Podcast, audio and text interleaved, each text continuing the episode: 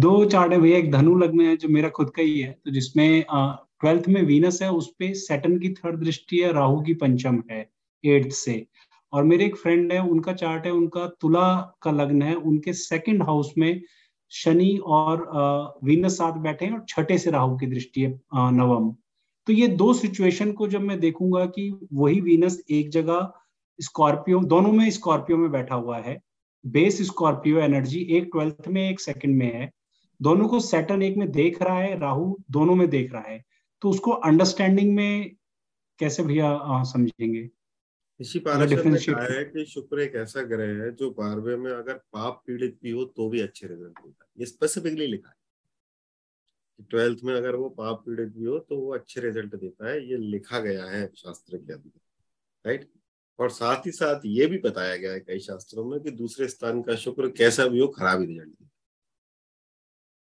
हाँ। वो लग्नेश होके बैठा है शनि तो बहुत खराब रिज़ल्ट और शुक्र की महादशा शुरू होने शुक्र शुक्र सेकंड सेकंड राशि में अकेला बैठ जाए बाई चांस या कैसे भी बैठे। तो वो Venus is not very great in the second house क्योंकि वो अयाश बनाता बारहवें का शुक्र एक बार फिर भी उसको मॉडरेट कर देगा। कि जितना है उतना कर ले भाई। मतलब बारहवें का शुक्र तो लुटाता भी है ना उसके ऊपर देता है। Venus in the twelfth house will give you to spend Venus in the second house आप जो है आपका उत्सव आप लगा दो।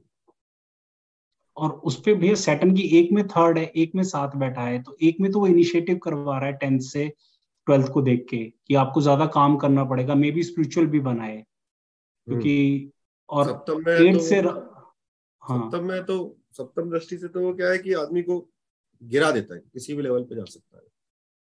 तो बैठना ज़्यादा दिक्कत वाला है या सप्तम और दृष्टि ज़्यादा दिक्कत है? सेटन शनि का दृष्टि की आप बात करते हो तृतीय और सेवंथ में तो ऑब्वियसली सेवन ज़्यादा खतरनाक है। ओके और शनि साथ ही बैठ गया वीनस के? साथ बैठ गया तो इतना खतरनाक राहु दोनों जगह से पंचम नवम की अलग अलग एक में नवम में एक में पंचम में तो वीनस तो मतलब कॉम्प्लिकेटेड वीनस है तुम्हारा भी वीनस मतलब बहुत कॉम्प्लिकेटेड है।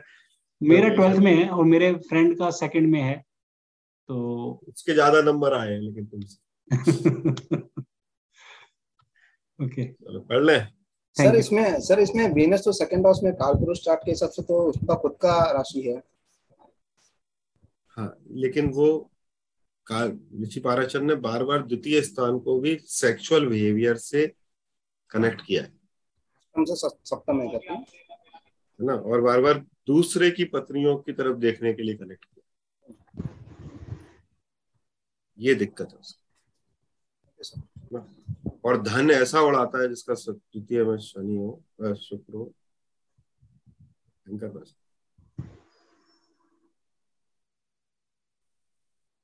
फॉर्चुनेटली मेरा अस्त है। इसलिए बच गया।